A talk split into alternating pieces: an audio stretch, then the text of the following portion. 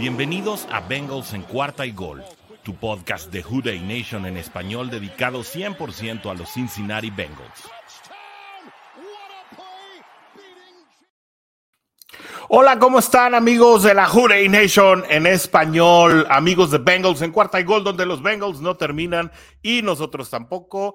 Como verán, estamos de plácemes, estamos muy contentos, estamos muy alegres porque definitivamente de la última vez que nos vimos a este programa han pasado muchas cosas, muchas cosas buenas para los Cincinnati Bengals. Mi nombre es Orson G, me presento y estamos ya aquí en vivo en nuestro tradicional transmisión en vivo de todos los martes, donde ya están conectados el buen Israel Alemán, Judei, saludos y un abrazo hasta allá, mi buen Tulio también desde Irapuato, muchísimos saludos.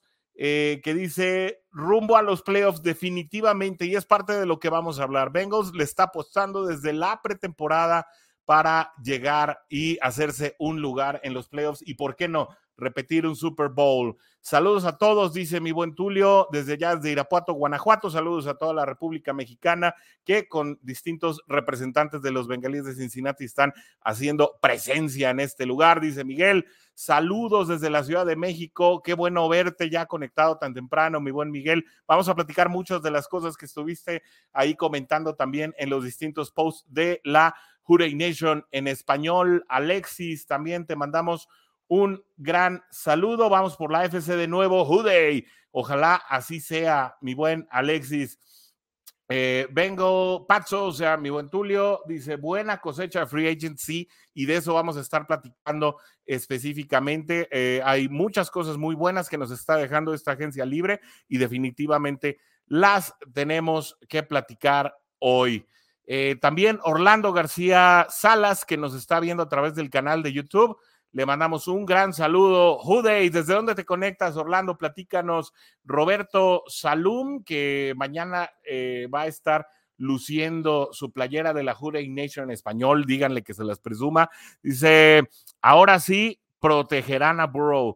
Así es, correcto, eh, Roberto. Eh, y esa creo que era la prioridad, lo entendieron bien en la, en la gerencia alta de los bengalíes de Cincinnati y se logró mi buen Cap, el Cap Bengalorian eh, Steve Rogers se conecta desde Torreón, Coahuila y manda saludos a toda la Jurey Nation en español.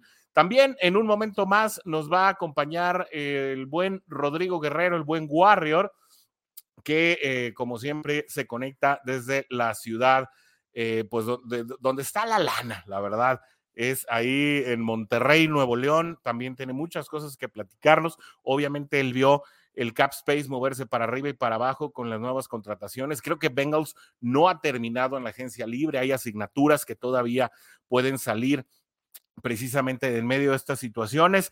Diego Gutiérrez se conecta desde Aguascalientes. Saludos, también nos está sintonizando a través del canal de la Jurey Nation en español en YouTube. Saludos hasta Aguascalientes mm, y Judey, claro que sí, aquí muy cerca, muy cerca de Guadalajara, desde donde transmitimos este programa. El buen AMSA de, de Iztapa Bengals también eh, se está conectando en este momento y eh, dice, mucha ilusión nos hace la agencia libre de los Bengals, definitivamente que sí.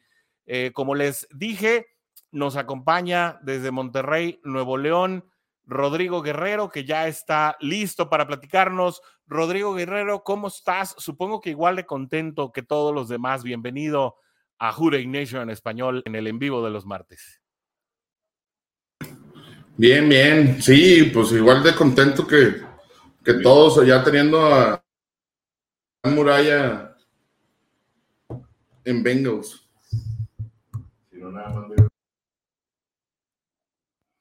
¿Sí, sí, me escuchas? Rodrigo, si es tu señal o es la mía, pero se oye muy robotizado, se oye muy cortada tu comunicación.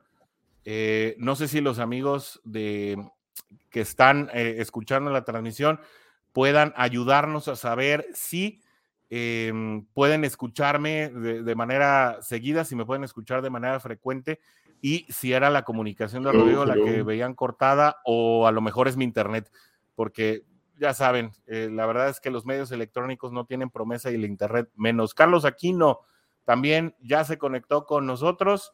y nos dice saludos cordiales desde Chihuahua hasta que veo que se están haciendo bien las cosas. La verdad que sí. A ver. Sí, ahí, me escuchas. Sí, por ahí nos. Un poquito mejor, Rodri, este, pero sí, todavía un poquito robotizado. Em, bueno, a ver, déjame. Vamos a esperar a que la comunicación eh, se restablezca. Eh, Rodrigo Guerrero se eh, ausentará por un momento, a lo mejor va a cambiar de conexión. Y Tulio también le manda saludos al buen Rodrigo Guerrero. y pues bueno, sí, como decías, y decías muy bien, Carlos, pues Bengals haciendo muy bien las cosas en agencia libre. Y fíjate que yo no sé si coincidir en el término de que al fin se están haciendo bien las cosas. Yo creo que se han hecho bien las cosas en la agencia libre desde hace tres años, o bueno, desde hace dos años que llegó Zach Taylor. Yo creo que tal vez podría ser la única palomita que le podríamos poner a Zach Taylor en toda su estadía con los bengalíes de Cincinnati. Y es que, pues desde la llegada de, de, Zach Taylor al frente del cubil felino, se ha acertado, salvo en el caso de Trey Waynes, que además ya se le dijo adiós esta semana, a, eh, todas las, a todas las contrataciones que se han hecho en agencia libre, todas ellas muy buenas. La primera de ellas, DJ Reader. Parece que ya tu conexión está más estable, Rodrigo. ¿Ya, ya, ya me escuchan? ¿Sí? Perfecto, ahora sí. Oye, celebrando. Gracias. Con la de los vaqueros. Yo con mi tradición, yo estoy buscando a ver si Gatorade ya finalmente nos patrocina. Uy, este, eso no estaría nada mal. No, no estaría nada mal, ¿verdad? Eh, yo, para los que no sabían, yo tengo una, una condición moderada de diabetes, es decir, no, no se me baja tanto el azúcar, pero sí se me sube mucho si, si consumo productos este, muy azucarados. Y pues existe ya la opción del, del Gatorade Zero. Se los juro que no nos patrocina Gatorade todavía, pero ya hay un Gatorade sin azúcar y la verdad es que para estos calores y justo en la víspera del programa, siempre me destapo uno. Qué bueno, son, pues ojalá.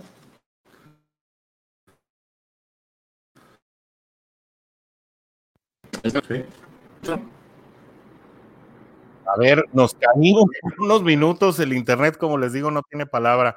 Espero que ahí me puedan ver bien. Sí, yo, yo ya te veo bien. Perfecto. Ya, ya se nos fue hasta algunas personas, se nos fue la mitad de la audiencia, pero bueno, esperemos que puedan volver. Em, de plano, pues no, no, eh, no, no nos ayudaron los implementos tecnológicos, tuvimos que echar mano, me imagino, de otro recurso igual que Warrior, pero estamos de vuelta en esta transmisión de la Jure Nation español. Les decía que pues cayó bien, pero el que cayó mejor fue el nuevo último gran refuerzo de la línea ofensiva de Cincinnati, haciéndolo bien y haciéndolo cada día mejor. Ahora sí, el, el mensaje quedó claro, ¿no, Rodrigo? Dijeron, construyan una muralla alrededor de Joe Burrow y parece que la gran muralla de Cincinnati tiene su complemento con la llegada de Lael Collins desde los Vaqueros de Dallas. Sí, así es, digo, e, es, el mensaje está bien fácil, ¿no? Protejan a Burrow, ese es el mensaje. Eh, y digo, qué bueno, qué bueno que ya se está dando. Como, como les comentaba la vez pasada en los grupos, era nada más cuestión de tener paciencia y, y las noticias iban a, iban a llegar, ¿no? Y, creo que la paciencia también reinó en el feudo de los bengalíes, Rodrigo. Eh, creo que sabían todas las partes involucradas, es decir, tanto los vaqueros como Collins como los Bengals, sabían que se necesitaba un elemento de este calibre y en tanto se hizo el anuncio de que los Cowboys pues estarían buscando un trade por él, eh, pero también al saber que necesitaban liberar un, monto importante dentro del cap space sin dejar una gran cantidad de, cap space muerto. Eh, iba, a ser, iba a ser importante para ellos. Se manejaba, se contemplaba la situación en que Cincinnati pudiera ofrecer una ronda colegial para buscar un trade y asegurarse a este jugador antes que saliera de la agencia libre. Sin embargo, Cincinnati se la juega, busca eh, que, Dallas lo deje en libertad y entonces ir por todas las canicas. Es decir, no sacrificar nada, es decir, no entregar nada a los vaqueros y traerse al jugador solamente por una oferta económica. Se logró, pero por mucho tiempo tuvieron a muchos, entre ellos tu servidor, con el alma en un hilo. Sí, sí, sí. Digo, sí, sí, sí lo noté. Pero digo, como, como, como les había comentado, o de hecho lo comenté en el, chat de Bengals México, digo, era cuestión de tener paciencia. Saludos, Bengals México. porque, sí, porque saludos también a los que a los a los que no son de Bengals México. También les mando saludos porque están muy al pendiente del programa. Están muy al pendiente, sí. Este, lo que yo les comentaba era a lo mejor todavía traemos muchos de nosotros cierta, cierto escepticismo de, cómo se hacían las cosas anteriormente en Bengals, ¿no? Últimamente, a, raíz de los últimos tres años de la llegada de, de se han ido modificando las maneras de cómo se hacen las cosas, ¿sí? ¿Desde qué? Desde cómo se empezaron a sacar los, los, los jugadores, cómo se empezó a armar la defensiva y ahora cómo se está armando la línea ofensiva. ¿sí? Los drafts, digo, no me vas a dejar mentir, han cambiado bastante.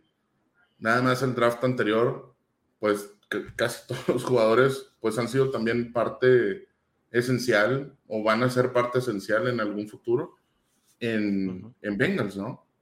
Digo, todavía tenemos la situación de, de Carmen, que, que pues está en desarrollo y, y, que se piensa que sea un, un elemento fuerte de esta, de esta línea ofensiva, ¿no?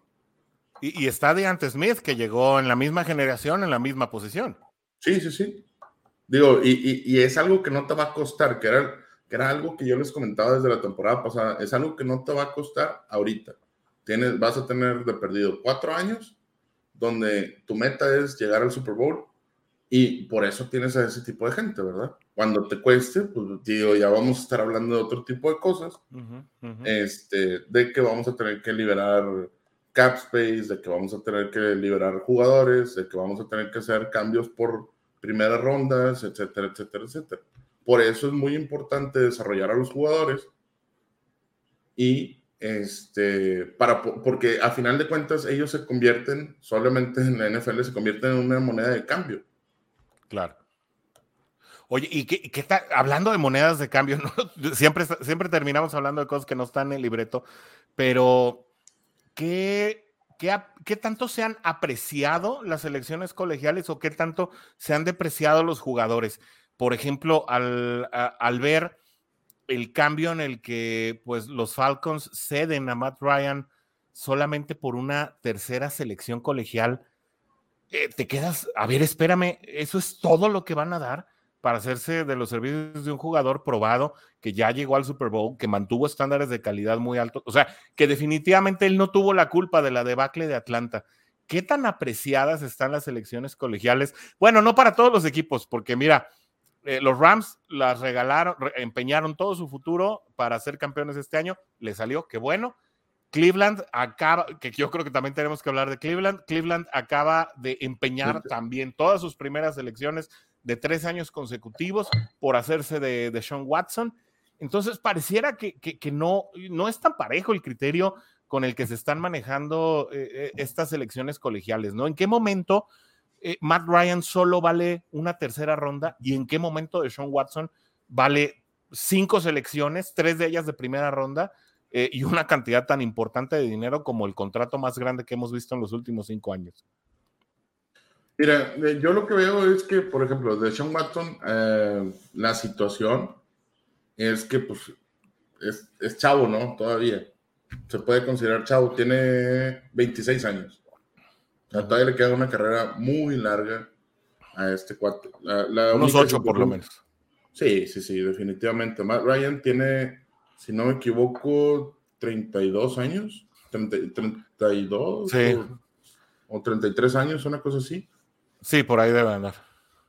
Este, y, y, pues lo que ha demostrado de Sean Watson, pues es bien diferente a lo que ha, digo, para mi punto de vista, a su edad, es muy diferente. Yo creo que Deshaun Watson sí tiene un futuro muy, muy brillante por delante, pero pues las situaciones que han venido sucediendo extra, extra cancha y la situación también de cancha que no estuvo jugando todo el año pasado, etcétera, etcétera, pues también pues van a afectar. O sea, es normal es, que vaya un tema.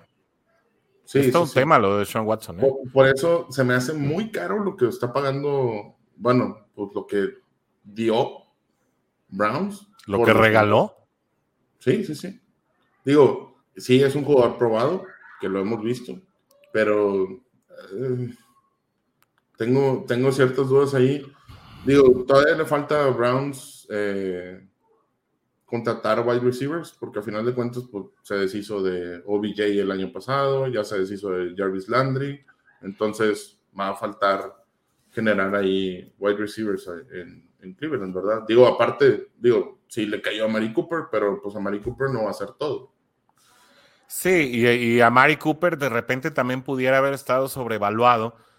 Eh, vaya, no es que haya hecho las cosas mal en Dallas, eh, sin embargo, las hizo mejor en Raiders de la mano de Derek Carr. Y hay que mencionar que, bueno, el año pasado ya jugó a Mari Cooper, pues prácticamente de la mano eh, de Dak Prescott. Sin embargo, bueno, también la, la figura de CD Lamb como wide receiver number one en una, en una carrera pues bastante ascendente, pues digamos que a lo mejor eh, le abrió los ojos a Cooper que pues su destino no estaba en los, no estaba en los vaqueros o no se iba a conformar con ese, con ese papel de wide receiver 2. Sin embargo, yo tengo mis dudas de que sea el wide receiver one para un equipo estelar de la NFL. No estoy diciendo que Cleveland vaya a ser un equipo estelar. Sin embargo, bueno, cuando tienes a Deshaun Watson en los controles y cuando tienes una línea ofensiva tan buena como la de Cleveland, porque si hay que aceptarlo, tiene una buena línea ofensiva, retuvieron prácticamente toda su línea y la línea defensiva también, eh, pues, digamos que hace un papel decente. La defensiva fue lo mejor de Cleveland el año pasado. Eh, pues tal vez llegó al mejor equipo donde pudiera ser un wide receiver uno. Sin embargo, con todo y eso, con todo y, el empeñar su futuro, creo que hoy, hoy Cincinnati llega como mejor equipo eh, que Cleveland, incluso con la contratación de Sean Watson. ¿eh? Ahora, vamos a contestarle la pregunta a Absalom. ¿Ya le seguimos sin creer en, Zach Taylor o ya le creemos a Zach Taylor? ¿Siguen sin creer en Zach Taylor? Esa es la pregunta. ¿Siguen sin creer en Zach Taylor? No, porque digo, yo nunca, yo te lo puedo decir propio de mí yo nunca dejé de creer en Zack Taylor. Más bien, déjate en Zack Taylor, en el proyecto que se, que se viene creando desde hace tres años. Digo, hubo, hubo, hubo mucha gente que, que ya lo quería correr hace un año, previo a, esto, ¿no? Era, era, era, era cuestión de tiempo que las cosas se dieran. Digo, y como, y como sabemos, los Browns, este, vaya, refiriéndome a la, a la familia, los Browns, no son una familia que deje ir un proyecto nada más porque sí. ¿Sí? Saques mi pastor y nada faltará. El problema con Saab era la falta de creatividad en las jugadas. Ah, yo creo que la creatividad en las jugadas las tiene, nada más que no tenía el personal adecuado para ejecutarlas. Esa era la situación. Que fue cuando empezaron todos los cambios, ¿verdad? Es que no hay quarterback de elite, o por lo menos cumplidores es que ese tiempo ya sucedió. Sucedió hace, viene sucediendo desde hace tres años, donde salieron Joe Burrow, donde salió eh, este, Josh Allen, inclusive podemos meter ahí a Patrick Mahomes, podemos meter a muchos jugadores, o sea, ahí, que muchos equipos lo pudieron haber reformado, que bueno, por ejemplo, Kansas. Tenía Alex Smith, llegó Patrick Mahomes. Aquí teníamos a Andy Dalton, llegó Joe Burrow. Y en, vaya, no me acuerdo cuál era el, el coreback, creo, ¿era Fitzpatrick antes de que llegara Josh Allen? Fitzpatrick, es que ha pasado por tantos equipos. Pero por ejemplo, otra vez, Cam Newton. No, no, pero no era Fitzpatrick. Era Tyler Taylor. Era Tyler Taylor. Era Tyler Taylor. Y llega Josh Allen. Eh, Carolina, la misma situación. Nada más que a Carolina no le, no le ha funcionado. ¿Sí? Ya cero iban dos porque intentó con Teddy Bridgewater y ahora está intentando eh, con este jugador que está en los Jets. ay, se me fue. Eh, es que iba a decir Zach Wilson, pero Zach Wilson es el que está ahora en los Jets, es el que estaba antes en Jets. Eh, es este. Ay, se me fue también el nombre. Bueno, pero sí. Y no le está saliendo el, no le está saliendo el experimento tampoco. Empezó a funcionar, pero después se vino una debacle.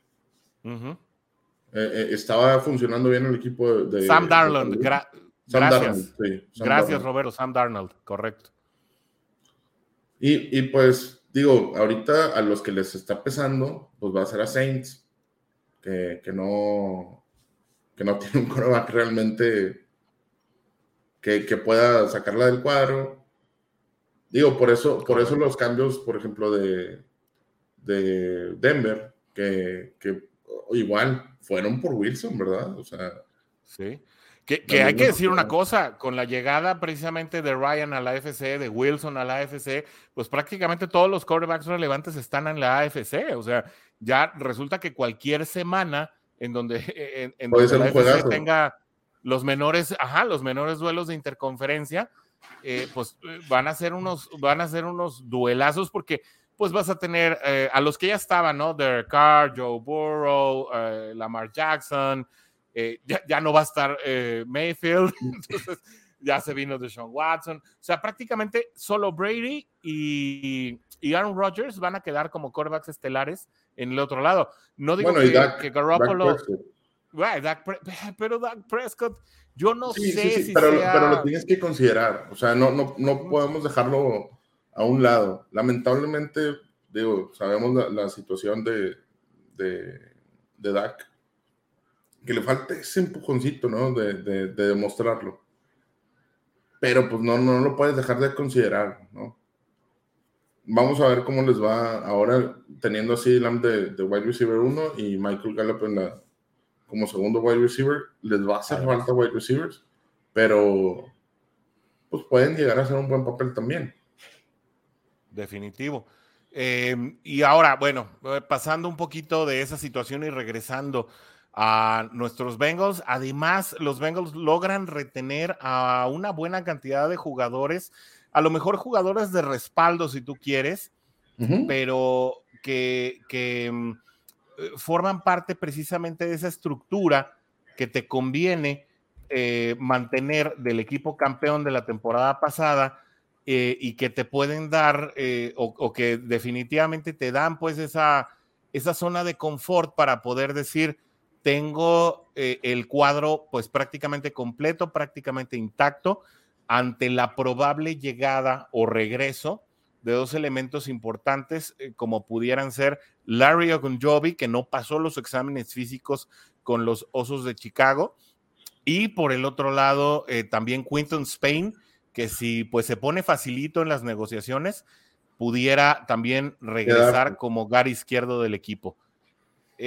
Sin embargo, los jugadores que se quedan, y lo publicaba eh, eh, por ahí la Jure Nation español en la mañana, son Jesse Bates, que se queda un año más por franchise tag, BJ Hill por tres años, Josh Topo por dos años, Stanley Morgan por dos años, un jugador más de equipos especiales, y la Apple se queda otro año en un contrato bastante favorable de cuatro millones de dólares por un año, justo donde lo necesitaba el cap space de Cincinnati.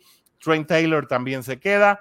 Eh, Joe Bachi también se queda, Jalen Davis también se queda, Clark Harris también se queda, Michael Thomas también se queda, Mike Thomas también se queda, Brandon Allen también se queda y Trenton Irwin también se queda en el equipo. Entonces prácticamente Cincinnati se queda eh, pues con la escuadra intacta, es decir, eh, hay un upgrade manifiesto para el equipo de Cincinnati, por lo cual hace un contendiente obligado para el año que viene.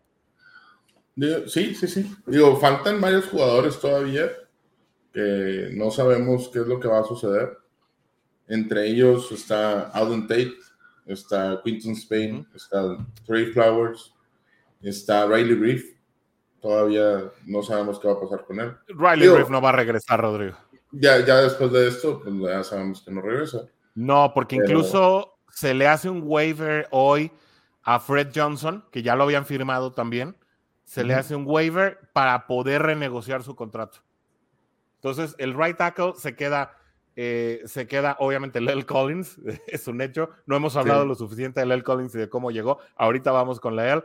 Eh, su, seguramente será eh, Isaiah Prince su reemplazo y como tercer equipo se quedaría Isaiah Prince en una reestructura y si no fuera él, ya sería alguien más, ¿no? Sí, digo, ya, ya ahí ya no es este, de invertirle, ¿no? Ya, sí. Inclusive ahí puedes meter una tercera ronda del draft o, segunda ronda del draft. Puede ser.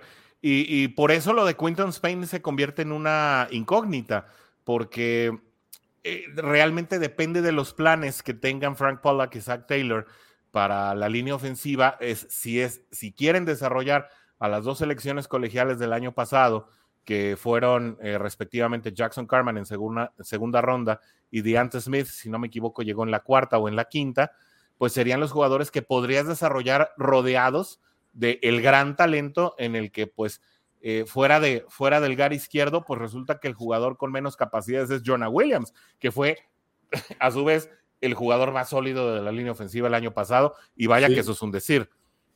Sí, sí, sí, es un, es un, decir que fue de los mejores, pero bueno, pues digo, va a agarrar la experiencia de los demás jugadores. Eso, eso es parte esencial de lo que están generando, ¿verdad?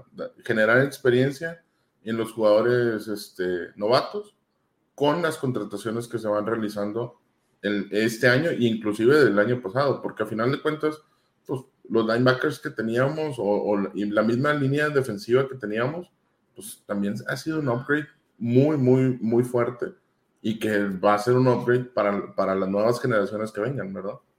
Sí, y bueno, para quienes no lo sabían, eh, les vamos a platicar la anécdota de cómo llegó Lyle Collins. A mí me pareció maravilloso lo que hizo la, gerencia de Cincinnati y es que se lo, en cuanto Cowboys anuncia que se desharía del jugador, le compran un pasaje para Cincinnati, lo convencen de que Cincinnati sea el primer destino al cual eh, fuera a visitar Collins. Llega desde el jueves en la noche. Eh, cabe recalcar que los Cowboys anuncian el jueves en la mañana que Lyle Collins iba a ser eh, liberado y de esta manera no lo dejan irse prácticamente. Es como cuando vas a comprar un auto, ¿no? Este, el vendedor no te deja ir hasta que no te tenga firmando ahí ya la solicitud de crédito.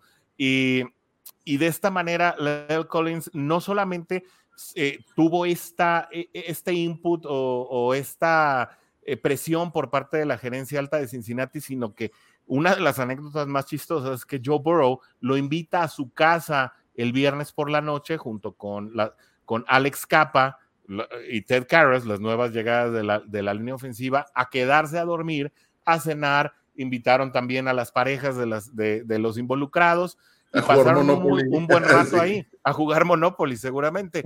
Y bueno, resulta que Joe Burrow se está convirtiendo también en un recluta para el equipo de Cincinnati. Y no es solamente el factor de que la gente diga, eh, es decir, de que los prospectos para Cincinnati digan, oye, pues sí me gustaría ir a jugar con Joe Burrow. No, es que Joe Burrow va directo y los recluta, una situación que también está haciendo Mike Hilton. Creo que es una anécdota que no habíamos vivido eh, en los bengalíes de Cincinnati jamás y que tampoco veo a Aaron Rodgers o, no veo a, Russell, eh, a Russell Wilson haciéndolo para sus equipos.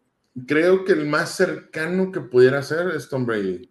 Correcto. E, esa es la, persona más cercana que pudiera ser. Y yo, bueno, yo no recuerdo así como que Tom Brady haciendo una situación igual o similar, pero a final de cuentas Tom Brady lo hacía haciéndose reducciones de, salario, este, modificando sus, sus, contratos. Y repartiéndolo, ¿eh? Entre su línea ofensiva, porque él repartía la anita ahí. Sí, sí, sí. Entonces, pues eso tiene mucho que ver. ¿Me proteges? Ya sabes que te toca, ¿verdad? Bueno, algo que no hemos platicado en este podcast, pero que trascendió el año pasado, es que Joe Burrow a todos los miembros de su línea ofensiva, con todo y las, eh, las de verdad, las, las arrastradas que le dieron, le regaló un Rolex a cada uno por ahí de la jornada 11 o 12, ¿eh? Sí, eh, pues yo creo que es como tipo, ¿cómo le dicen? Tiene, tiene, un nombre, cuando, cuando, como cuando te va mal en la escuela y te quieren echar porras y tus papás te regalan algo, así. Sí, sí, sí, son incentivos, ¿no? Sí. son incentivos así como que... Motivaciones. ponte, ponte, los pilas. Sí, a lo mejor era que entra en lugar de un Rolex te regalo, no sé, un, un Rolls Royce, no sé. No tengo idea. Oye, vamos poquito con los comentarios de la banda que nos hace favor de acompañarnos. Muchas gracias por estar siempre en estas transmisiones. Nos encanta, disfrutamos hacer conversación con ustedes y a los que todavía no se animan a comentar, comenten, porque aquí no nos vamos hasta que no se desahoga el último comentario. Dice Carlos Aquino, los equipos parece que están haciendo lo de los Rams. Ahora es una tendencia todo hoy y mañana ya veremos. Pues sí, y es que, ¿sabes qué? Y es algo que venía pensando hoy también, eh, antes del comentario de Carlos, es que las ventanas eh, para llegar al Super Bowl y obviamente para ganarlo cada vez son más estrechas. Eh, ¿Por qué? Porque las condiciones de tope salarial y obviamente que tus jugadores estrella o tus jugadores que te dan un buen rendimiento siempre van a buscar ganar más porque las carreras son muy cortas, pues empujan a que las gerencias aprovechen el momento en el que tienen un equipo muy bien estructurado. Bengals eh, corrió con el viento a favor, con muy buenas elecciones colegiales en los últimos años, y eso le da la pauta precisamente de tener que salir a la, agencia libre, pero poco puedes hacer en agencia libre si no tienes una estructura de novatos bien hecha para aprovechar precisamente esos tres o cuatro años, ¿no, Rodrigo? Sí, así es, que fue lo que hizo Bengals, ¿verdad? ¿Qué es lo que ha hecho Bengals? Que era lo que les comentaba tienes un equipo joven, no vas a gastar en wide receivers, no vas a gastar en coreback, que son las, las posiciones más caras que nos podemos encontrar, o de las más caras que nos podemos encontrar eh, en un equipo de, de, NFL, ¿no? Digo, también linebackers son caros, pero por, eso el cuerpo de linebackers que se tiene es joven y llegó la mayoría por medio de draft. O sea, no, no, ni siquiera se ha hecho un intento de free agency en, linebackers. Sí, porque por ahí muchos querían, querían salir a correr, a recoger los destajos de los Seahawks, y yo decía, ¿para qué? ¿No? Porque incluso, incluso nuestros reemplazos, el mismo Joe Bachi que comentábamos hace un momento, pues realmente te están dando, dando el ancho para cumplir con un papel mucho más arriba, decente arriba de promedio eh, y que en el esquema de Luan Arumo funciona muy bien, sin dejar a un lado que ya regresa Kim Davis Gaither, un prospecto veloz que te funciona muy bien contra el juego de pase. Pero bueno, seguimos con los comentarios. Ahora Miguel dice, ya armaron su línea ofensiva titular, definitivamente. Seguimos con el F-Guard pendiente, pero prácticamente será una historia en desarrollo. Por ahí eh, está mi columna, una raya más al tigre en judenationlab.com para que también la chequen, eh, precisamente hablando de esta polémica, quién se queda regresa Quinton Spain, nos quedamos con Carman y eso será pues prácticamente el enfoque de cada quien. Em, eh, bueno, los primeros picks del draft, sea para la parte defensiva, vamos a hablar un poquito de eso. Danos, danos chancita, Miguel, de, llegar a ese punto del draft, eh, porque ese sí es uno de los puntos que traemos ya preparados para hoy. También eh, nos dice Alberto Basurto con la incorporación de la L y el corte de Waynes, ¿cuánto es lo que queda en el salary cap? Sin conocer todavía los detalles concretos, creo que tú tienes un acercamiento ahí, ¿verdad, Rodrigo? Mm, mira, ahorita lo que queda del salary cap, falta todavía, estamos esperando que, salga bien el contrato de, de Collins, de, de Trenton Irwin, de Stanley Morgan y de Eli Apple. Porque y, el, dead cap que te deja Trey Waynes, ¿no? Porque sí te deja un dead cap. es como de nueve, ¿no? perdón, como de dos, perdón. Ahorita de eso que no está, hay 25 millones, pero pues obviamente le tienes que bajar. ¿Qué, qué van a hacer? Como unos 8, 7 de, de, de Collins, más otros 4 de lo demás. Te van a quedar como unos 12 más o menos disponibles, una cosa así, o un poquito menos. Porque hay que calcular el draft, cuánto te va a dejar, ¿no? Ah, bueno, no, eso ya viene con el cálculo del draft. Ah, ya viene con cuánto le estás. Bueno, no, no importa cuánto le estemos dando al draft. Eso, fíjate que abre otra puerta. Dale, dale, dale. Lo que viene para el draft son 5 millones 300. Bueno, en sí el cap hit total son 7 millones y medio, pero ya después del top 51, que son el 51 jugadores, son 5 millones 300. Ok, Entonces, porque no puedes aventar en el draft para años siguientes, y menos Cincinnati con la carga que viene en años siguientes. Sí, sí, sí. Por eso digo, a lo mejor yo, yo estaba considerando de que a lo mejor se pudiera hacer un trade, un trade up pero al contrario, yo creo que hasta pudiera ser un trade down. Definitivamente, Bengals, así como lo hizo el año pasado, de que hizo un trade down, yo creo que este año también lo vamos a ver. Posiblemente, ¿eh? ya cuando escoges en 31, la verdad es que da lo mismo que tengas dos selecciones de segunda ronda que una de primera y una de segunda. A lo mejor te bajas eh, cuatro o eh, cinco lugares. Yo siento que Bengals iría por el, mejor jugador disponible, que no sea sí, correcto. Que no y, y, es que eso nos da, eso nos da pie a la, al siguiente tema y es precisamente yo no recuerdo eh, que Cincinnati haya llegado a un draft tan desahogado como llega hoy, ¿no? En el que prácticamente... Eh, el pues, jugador que quieres... y ya no hablamos de Gilmore. Hay que hablar de Gilmore al final. Si quieres, dejamos el tema de Stephen Gilmore al final porque hay, hay lugar para él, pero vamos dándole paso al segundo tema que ya traíamos y es que precisamente no llega Cincinnati ahogado por conseguir algo en el, en el draft. Sí tienes que apuntalar algo de edge, tienes que apuntalar sobre todo corner, tienes que apuntalar safety, pero no son necesidades imperantes. Tienes tiempo para apuntalar esas posiciones. y, si, y si te traes a Gilmore, olvídate. sería la cereza del pastel. E, es línea defensiva, el, el, corner y el safety. Eso es lo que más pudieras ver. Porque el defensive tackle, pues nada más tienes, tienes, a Hill y, DJ Reader. A ver, pero ya tienes a Khalil Karim y a Josh Topo y tienes a este, regresa Joseph Osai. Este, pero es un edge. O sea, sí, es, sí, sí, bueno, línea defensiva como. Ah, ok, ok, ok. Sí, tackles y, tackles y edges, ¿no? Eh, yo, yo, hablaba más, más en concreto de los tackles.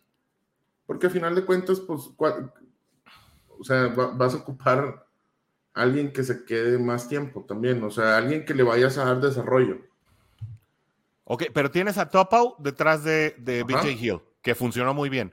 ¿no? Y tienes a Khalid Karim atrás de DJ Reader. Este pero ¿tú, ¿tú no le darías ahí una oportunidad a alguien más? No, no, por supuesto. Y, creo que hay lugar en el draft para traer eh, tackles defensivos o, puedes encontrar algo todavía en agencia libre. Luego, bueno, no hay que olvidar que McDaniels también forma parte de la organización. No, no se sabe todavía nada de él. Tenía un contrato por un año el año pasado. McDaniels parece que quiere a la organización, pues prácticamente toleró toda la, campaña pasada en el Practice Squad. no se acomodó en ningún equipo. yo creo.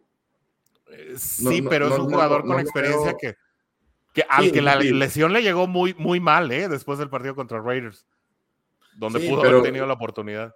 Pero yo no, yo no lo veo ya McDaniels en un, en un equipo titular, en Bengals al menos. no, pero sí es un buen revelevo. Sí, sí, sí, pero yo lo tendría en, Practice Squad, a lo mejor dándole un dulcito más de, de, lo que es, ¿no? Porque sí, pues no, no deja de ser un buen jugador, pero no, no creo que o sea, no le, no le va a quitar un, trabajo a ninguno de esos cuatro. Y, creo que ahora no podríamos asegurar qué es lo que va a escoger primero Cincinnati. Yo creo que sí se va a ir primero por un, por un corner o por un safety. Pero si hay un mejor jugador disponible en cualquier posición que no sea quarterback, eh, creo que lo va a tomar. Incluso, ¿eh? Incluso podríamos estar pensando en un wide receiver y a lo mejor muchos aquí en la audiencia van a decir, ¿cómo que wide receiver? Estamos súper completos en wide receiver. ¿Cómo que para qué? Lo que pasa es que cuando tengas que reestructurar el contrato de Higgins, te va a salir un dineral. Por eso digo, ¿para qué? Pero. Sí.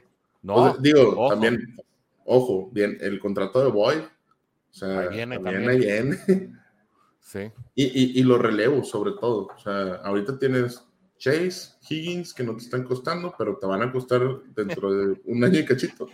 Y te va a costar un buen. Oye, tengo que poner freno de mano, Rodrigo. ¿Por qué? Así como pasó con las noticias, así como el tema de la L. Collins opacó a Hayden Hurst, nos pasó lo mismo aquí. Tú hablaste de Hayden Hurst hace siete días, tú dijiste que Hayden Hurst podía llegar a la escuadra de Cincinnati, que te gustaba como cerrada. Este, la verdad es que nos pasó de noche a la mayoría, o ya sé que a ti no porque tú lo dijiste. Eh, y bueno, Cincinnati lo firmó y me parece, eh, a reserva de lo que nos digan también este, quienes están siguiendo esta transmisión, es un upgrade, ¿eh? Conforme a, con respecto a CJ Yuzoma. Te doy chance de estructurar el argumento mientras eh, leemos el comentario de Miguel que dice, si Burrow sigue el ejemplo de Tom Brady, que sacrifica el dinero a cambio del talento a su alrededor, marcará época, sí, pero eh, Joe Burrow necesita todavía un contrato de largo plazo, su extensión tiene que ser muy cara y creo que ahí no se verá tanta misericordia. Tal vez el Joe Burrow de octavo, noveno año empezará a seguir ese ejemplo. El Joe Burrow de cuarto o quinto año no creo que vaya a ser eh, tan misericordia porque ese es el contrato en el que la mayoría de los jugadores pues prácticamente se hacen ricos, ¿no? Ahora sí, vamos de lleno con Hayden Hurst, Rodrigo, porque tú fuiste el profeta. Yo sé que tú tienes una bola de cristal ahí en tu escritorio, yo sé que tú todo lo ves, Así que ahora dinos, ¿cómo estuvo este upgrade para Bengals? Aquí la tengo, mire. aquí, está, aquí está, ahí está, ahí está, Es que yo cuando hablo estoy así. No, no se ven mis manos, pero yo estoy así dándole vueltas a esto. Rodrigo Guerrero es el oráculo de este el oráculo. así que háganle caso. Fíjate que un poquito de historia de cómo llega Hayden Hurst a la NFL. Llega en una primera ronda. Sí, señor. Lo, lo toma Baltimore, es el 25 overall. Y este, la situación aquí es que llega Baltimore siendo primera selección. La bronca es que tenía a Andrews como Tyrant 1. ¿Sí? Que hacen, un, hacen un trade y se va a los Falcons. Cuando llega Falcons, resulta que llega Kyle Pitts. Pero en su primer año, antes de la llegada de Pitts, iba súper bien. Tuvo una temporada de, 565 yardas, 5 touchdowns. Lo que hizo Usoma la temporada pasada.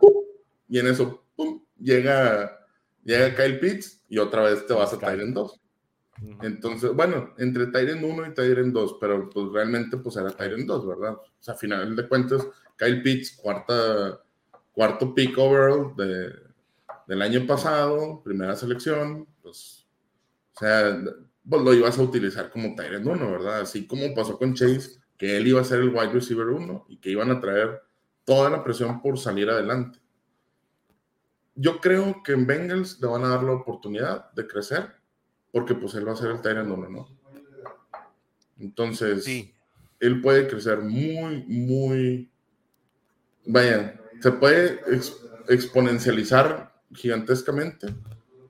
Este, para mí sí es un muy buen jugador que no, que no se le ha dado la oportunidad todavía de, de crecimiento en un equipo, de que él sea el uno.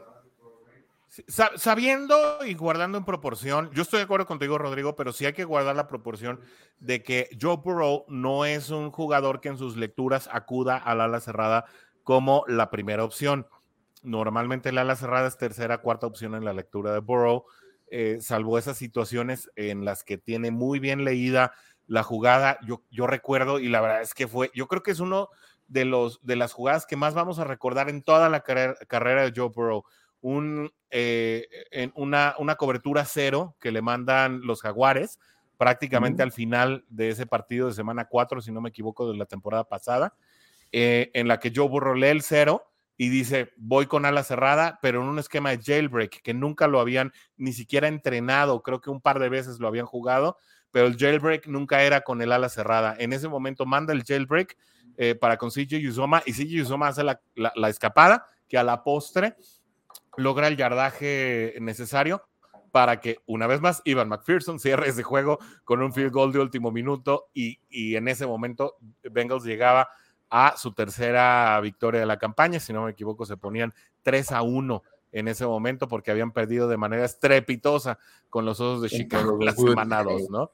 Sí, eh, Osos de Chicago, que además no se hicieron de los servicios de Larry Ogunjobi y que eso abre también una puerta bien interesante para que Bengals pueda recuperar a uno de sus, de sus defensive tackles, una situación que creo que tenemos también que tener ahí muy en cuenta. Si llegan a un acuerdo, pues provechoso, por menos dinero, mientras aprovecho para mandarle un saludo a Carlos Chacón, que tiene rato que mm. pasó a saludar. Espero que todavía andes por aquí, Carlos, un saludote hasta allá, hasta donde te encuentres. Em, mira quién anda aquí. Le mandamos muchos saludos a Arturo. Eh, eh, que bueno, pues exalta, es lo que hay, Arturo. Aquí lo que hay es un gran análisis, ¿no? Así que tendremos un ala cerrada con mejor bloqueo y Mixon lo agradecerá. Sí, cierto, ¿eh? También el comentario creo que de Arturo es muy atinado, porque no solamente esta línea ofensiva le va a permitir a Mixon avanzar eh, eh, muchísimo más, eh, tener carriles mucho más abiertos, pues prácticamente avenidas por las cuales transitar, sino algo que platicábamos con el coach Rodrigo la semana pasada es que no va a, tener que estar pescando blitz todo el día, todo el día, todo el día y toda la noche.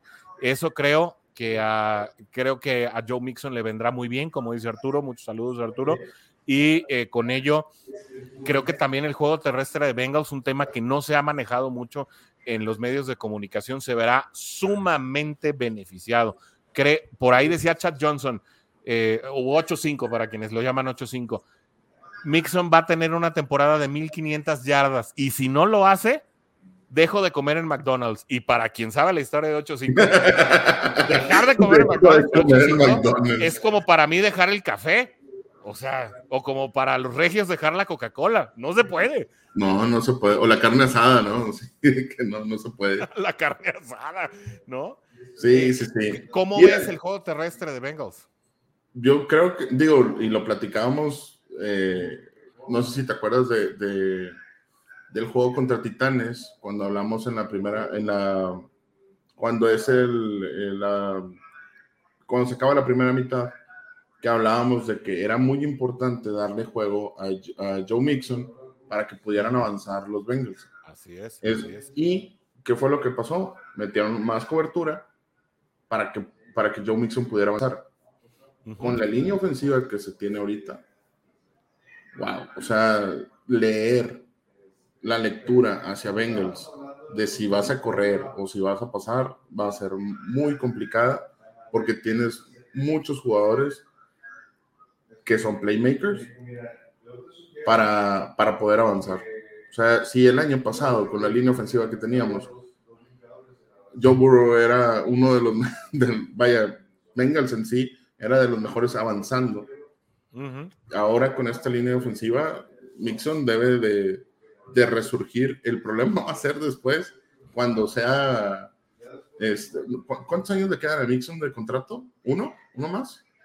¿O dos más? uno o dos, debe ser uno o dos. A ver si alguien en el en, quien están siguiendo la transmisión se acuerda. Eh, que curiosamente es el mismo agente de Lyle Collins, ¿eh? El agente de Joe Mixon. Que eso benefició mucho la negociación. Qué bueno. Porque Gracias. Fue un buen contrato. Fue un contrato. Joe Mixon firmó hace dos años, por cuatro. Entonces el coach va a decir que son tres. Sí, no sé. va a decir que es uno, que realmente es uno, pero esos otros tres, pues. Chiste local del equipo de la Juday Nation, perdón. Bueno, entonces son dos o son tres, o son cuatro. No, bueno, según yo eran cuatro, ¿eh? Porque Bengals no firma de cinco. Tradicionalmente. No, no, no, pero yo creo que sí, son de cuatro. Creo que era de cuatro años. Este, pues digo, ahí va a venir lo bueno, ¿verdad? Cuando, cuando Joe Mixon sea top, la vaya, el nuevo contrato que va a pasar. Exactamente. O sea, créanme que, que, sí, pues eso es donde nos va, donde nos va a pegar, ¿verdad? Sabiendo que el, que el running back, pues es una posición desechable en la NFL, y es la verdad, ¿eh? Eh, los running backs. Eh, bueno, siempre Mike Brown ha sido muy famoso por decir que, los, que los linieros ofensivos se dan a la docena por cinco centavos. Esta agencia libre nos da cuenta de que parece que Mike Brown no fue, no fue tan, tan tomado en cuenta para esta agencia libre. Se la le podemos dar el trofeo a Duke Tobin, ¿no? Que se gana la agencia libre, que si llega a conseguir no sé si está en planes, pero si llega a conseguir Stephon Gilmore, es ya la cereza del pastel. No sé si, si, si abordemos ese tema de manera rápida, antes ya nos estamos acercando a la hora de transmisión. Y este, además, pues podamos cerrar con la proyección de línea ofensiva de 2022, como lo teníamos en el libreto, ¿no? Mira, yo, yo creo que lo de Stephon Gilmore puede ser muy bueno. Si se da, digo, es la cerecita del pastel, como lo comentas. Si no se da, creo que como quiera Bengals hacen muy buen papel en la agencia libre. Si no, si no es top 5, no, o sea, no, les creo a nadie más, ¿verdad? O sea, para mí Bengals es uno de los mejores equipos que hizo agencia libre este año, igual que el año pasado. Hicieron muy buena agencia libre, cosa que nunca se había visto. Y entiendo por qué mucha gente todavía tiene esa, esa preocupación, ¿no? de, de, que vengan, se hagan bien las cosas en agencia libre. Ya se modificó. O sea, hay que, hay que cambiar también ese chip. Ya se modificó. Ya se están haciendo bien las cosas. Hay que creer en, en, otras cosas, ¿verdad? O sea, ya desechar lo pasado, desechar lo que pasó con, con Marvin Lewis, desechar lo que pasó con esos dineros ofensivos que llegaron en primera ronda y que no sirvieron para nada e, esos tipos de draft que no sirvieron para nada, que dejaste que te ganaran a ciertos jugadores, etcétera, etcétera, ya no está sucediendo. Y lo más probable es que este draft vayamos a hacer trade downs que nos van a beneficiar para un futuro. Inclusive puedes, puedes hacer un trade para futuras, para futuros este, draft, ¿no? Depende del escauteo que, que, estén haciendo, porque también el escauteo de draft es muy bueno lo que está haciendo, lo que ha hecho Bengals y lo hemos podido ver. Ah, mira, Joe Mixon termina su contrato en el 2025. Se convierte en free agent en el 2025. 2025, fíjate. Entonces quedan tres años, pero que es uno. Saludos al coach Frido Muñoz que anda viajando en este momento, por eso no se pudo conectar, eh, pero que seguramente estará viendo por lo menos la repetición de este gran programa. Bueno, entonces eh, llegamos al momento de la verdad. Yo sí creo que el, el, único accidente en la agencia libre de Cincinnati en los últimos años tiene nombre y apellido, se llama Trey Waynes, ya nos liberamos de él.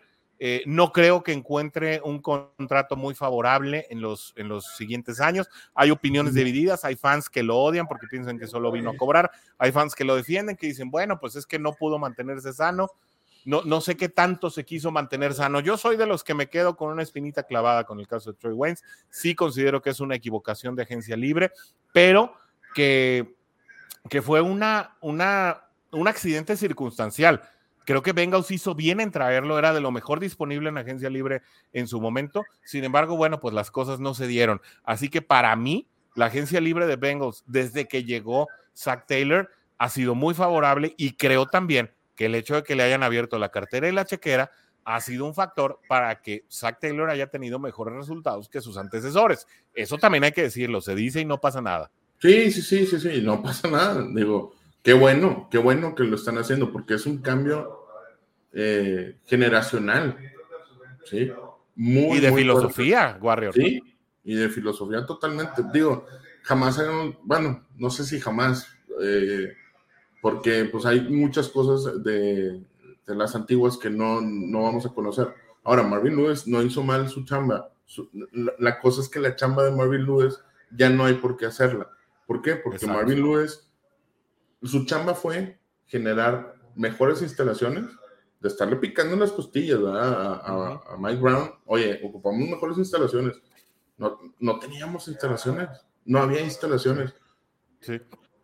Él, él fue el que armó realmente todo lo que lo, el outsider de, del equipo, ¿no?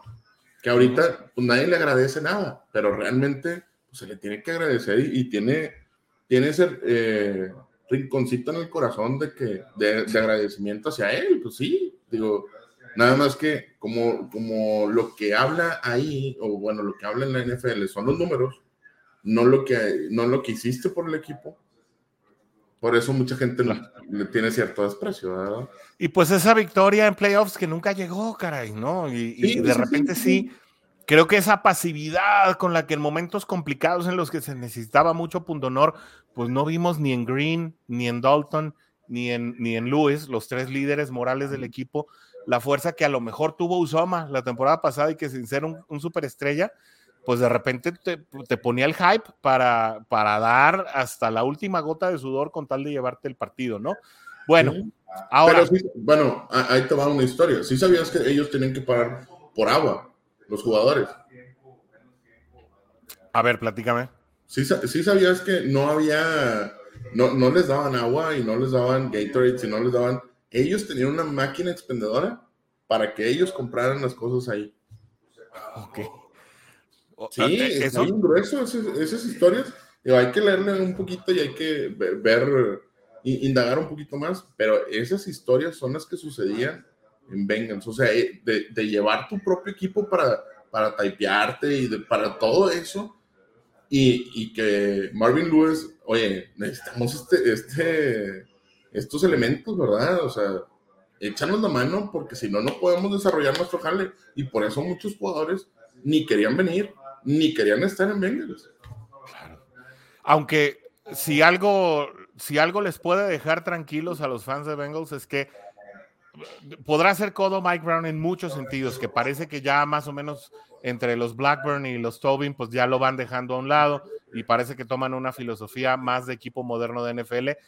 También Cincinnati nunca ha temido pagarle sus quarterbacks, ¿no? Carson Palmer le pagaron bien, Andy Dalton le pagaron muy bien para sus capacidades.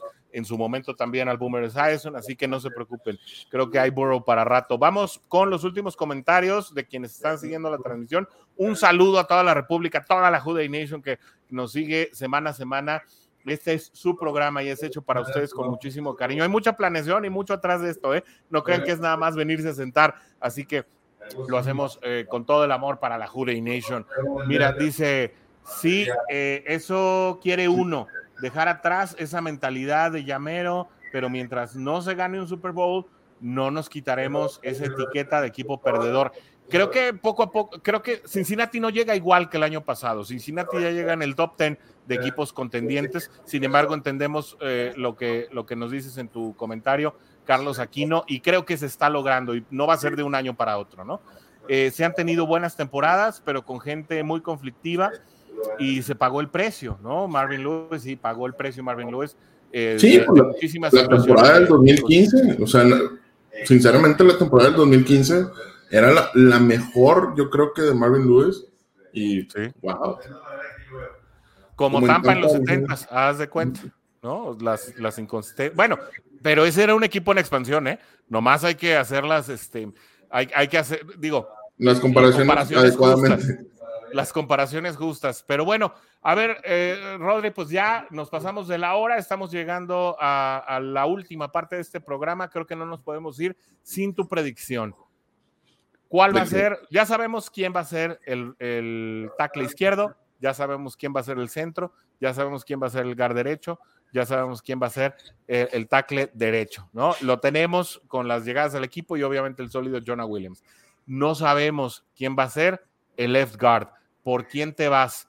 Por eh, Jackson Carman, tu segunda selección colegial del año pasado, que pues ha tenido problemas de indisciplina, pero pues que ahí sigue en el equipo y que Frank Pollack lo puede meter en cintura, o vuelves a traer a Quinton Spain para tener una línea implacable. ¿Quién llega para Bengals para ti? Yo creo que se puede quedar eh, Carman ahí en ese puesto. ¿Por qué? Porque al final de cuentas, con los tres jugadores que traes, es, es, una, es un upgrade muy, muy fuerte que, se, que pueden meter en cintura también a, a, él. Otra vez, dependiendo de la gente con la que te rodeas, es el crecimiento que vas a tener tú como, como persona, y eso se da en todos los ámbitos. Quien con este, lobos anda, aullar se enseña. es correcto. Entonces, eh, el que él pueda, lo puedan desarrollar otra vez no te está costando. Vaya, no, no, no te va a costar tanto va, a estar ahí y todavía tiene de desarrollo dos años más aparte de este. Entonces, son tres años que lo, lo, vas a tener ahí desarrollándolo junto con los jugadores. Si lo extiendes, ¿no? Sí, sí, sí. Si lo extiendes, porque eh, su rookie contract es de tres años. Es de tres años, sí. Con opción a cuarta. Y ya, bueno, si, si lo, si ya lo extiendes a, a dos años en su, pues yo, le daría opción, por ahí. te llega a cinco, ¿no? Yo llegaría por, por ese lado con Carmen. Digo, yo creo muy parecido, ¿eh? O cuál, o cuál es la meta con Spain, o sea, con Quinton Spain, ¿qué, ¿qué, vas a hacer? ¿Dejarlo un año más? ¿Que, que Carmen se sienta retraído? No sé, o sea, si no, ¿para qué me drafteaste? ¿Para hacer banca? O digo, que a final de cuentas, eh, la decisión la tomó Bengals, ¿verdad? O sea, sea lo que sea. Hay, hay, que recordar. Yo, yo, le daría la opción, o sea, y le daría la oportunidad de tienes este año para salir adelante. Sí. Hay que recordar que Jackson Carman jugaba en el colegial del lado izquierdo. Él protegía el lado ciego de Trevor Lawrence allá en la Universidad de Clemson. Eh, sin embargo, creo que mucho de esta problemática va a, va a, radicar en su disciplina para trabajar, en qué forma física va a llegar al bootcamp, eh, y de qué manera va a estar precisamente trabajando con sus compañeros en vías de desarrollarse. Él no debe olvidar que es un jugador en desarrollo. Eh, no puede llegar con esa condición de superestrella que con la que llegan algunos jugadores colegiales al NFL y no prueban nada. Con esa condición llegó Jamar Chase, pero probó todo la temporada pasada. Jackson Carman no ha probado absolutamente nada e incluso eh, pues eh, tuvo episodios de lesiones, tuvo episodios de cansancio, tuvo episodios, bueno, él incluso hasta vomitó en el partido contra Detroit, o sea, no, no se nos puede olvidar ese tipo de situaciones. Jackson Carman tuvo una temporada muy errática el año pasado, entonces creo que tiene que probar muchas situaciones para poder ser considerado como el probable titular. Yo en lo personal, en lo particular, sí, por eso no soy entrenador de línea ofensiva, ¿no? Seguramente, por eso nada más tengo un podcast. Pero si a mí me preguntas, Bengals debería buscar ese contrato con Quinton Spain, otro prove deal por un año, sería el tercero, prácticamente para seguir desarrollando a Jackson Carman y tal vez darle la oportunidad en su tercer año. Ese tipo de mm. jugadores tal vez merecen esperar y esperar un poco más antes de desarrollarse y creo que Bengals buscará hasta el último minuto de la agencia libre eh, o del periodo de contrataciones para podérselo llevar porque sabe que Quinton Spain realmente, si no se colocó en los waivers de cuando, cuando en su momento Seattle lo dejó ir y de, no, Seattle dejó ir a, a BJ Mosley. Quinton Spain llega por Buffalo. Eh, Buffalo lo mete en waivers, eh, nadie lo toma, Bengals lo agarra y el año pasado le ofrecen un contrato inmediatamente. Creo que en este año Bengals será paciente para que el mercado se siga acomodando, acomodando, acomodando y obtener el mejor contrato con Quinton Spain. Pero para mi gusto, Bengals debería retomar un contrato con Quinton Spain y creo, ya para finalizar ahora sí, este, con mi monólogo, que eh, precisamente también el, el cap space que quede libre en, el, eh, eh, en los cálculos tras todas las contrataciones será el que le dé pie a una probable contratación o, perdón, a una probable extensión de Jesse Bates para que la etiqueta de franquicia se haga a un lado y Bates ya se asegure por lo menos otros cuatro años con la escuadra de Cincinnati, pero una vez proyectados tanto los gastos como también asentado el valor de mercado de Jesse Bates. Ya dijo él, él no quiere ser el, el mejor pagado, pero sí quiere pues un salario eh, pues, respetable y equivalente a lo que él dice estar desquitando para el equipo y creo que es un jugador no solamente cumplidor, sino que la afición de los Bengals pues quiere, eh, que estima y que quiere que haga carrera larga con el equipo porque finalmente aquí arrancó. Rodrigo Guerrero, pues vamos, último comentario. Digo, yo, yo en, el caso de Jesse Bates, eh, sí me gustaría que se quedara, pero si no se queda, no tengo ningún problema tampoco. O sea, creo que hay jugadores, o sea, también esa posición sí es muy buena y sí son pocos, pero creo que otros jugadores también pueden cumplir esa, esa posición. Yo creo que más que nada es la situación anímica junto con la defensiva. O sea, lo, que, él, lo que él mete más de, en el estado anímico de la defensiva sí, su juego es muy bueno, pero para mí es muy importante lo que él hace. Ahora sí que tras bambalinas, todo lo, lo, que es este vestidor, es muy importante lo que él hace. Sí, definitivamente Jesse Bates no es la última coca del desierto. Además, creo que Bengals buscará un safety, eh, por lo menos en las tres primeras elecciones, precisamente por la situación que ya platicábamos hace un rato. Y pues bueno, eh, con esto nos despedimos por, el, por la emisión de hoy. Les damos muchísimas gracias a todas eh, las personas, a todos los integrantes de la Jurey Nation en español que estuvieron hoy acompañándonos en esta transmisión en vivo. Eh, como siempre es un placer contar con su compañía. Eh, no se pierdan estas transmisiones, les vamos a estar trayendo todas las noticias generadas alrededor de los Cincinnati Bengals todos los martes. No se pierdan también las publicaciones de eh, la Jura Nation español a través de el canal de Facebook. No se pierdan también las eh, publicaciones de Bengals en cuarta y gol, donde los Bengals no terminan y nosotros tampoco, a través del Twitter y eh, los distintos clips que estamos también publicando a través del canal de YouTube. Es un placer estar con ustedes cada martes. Se despide Orson G pero no podemos hacerlo, Rodrigo, sin hacer nuestro tradicional rugido de cada episodio. No nos podemos ir sin el tradicional. ほ。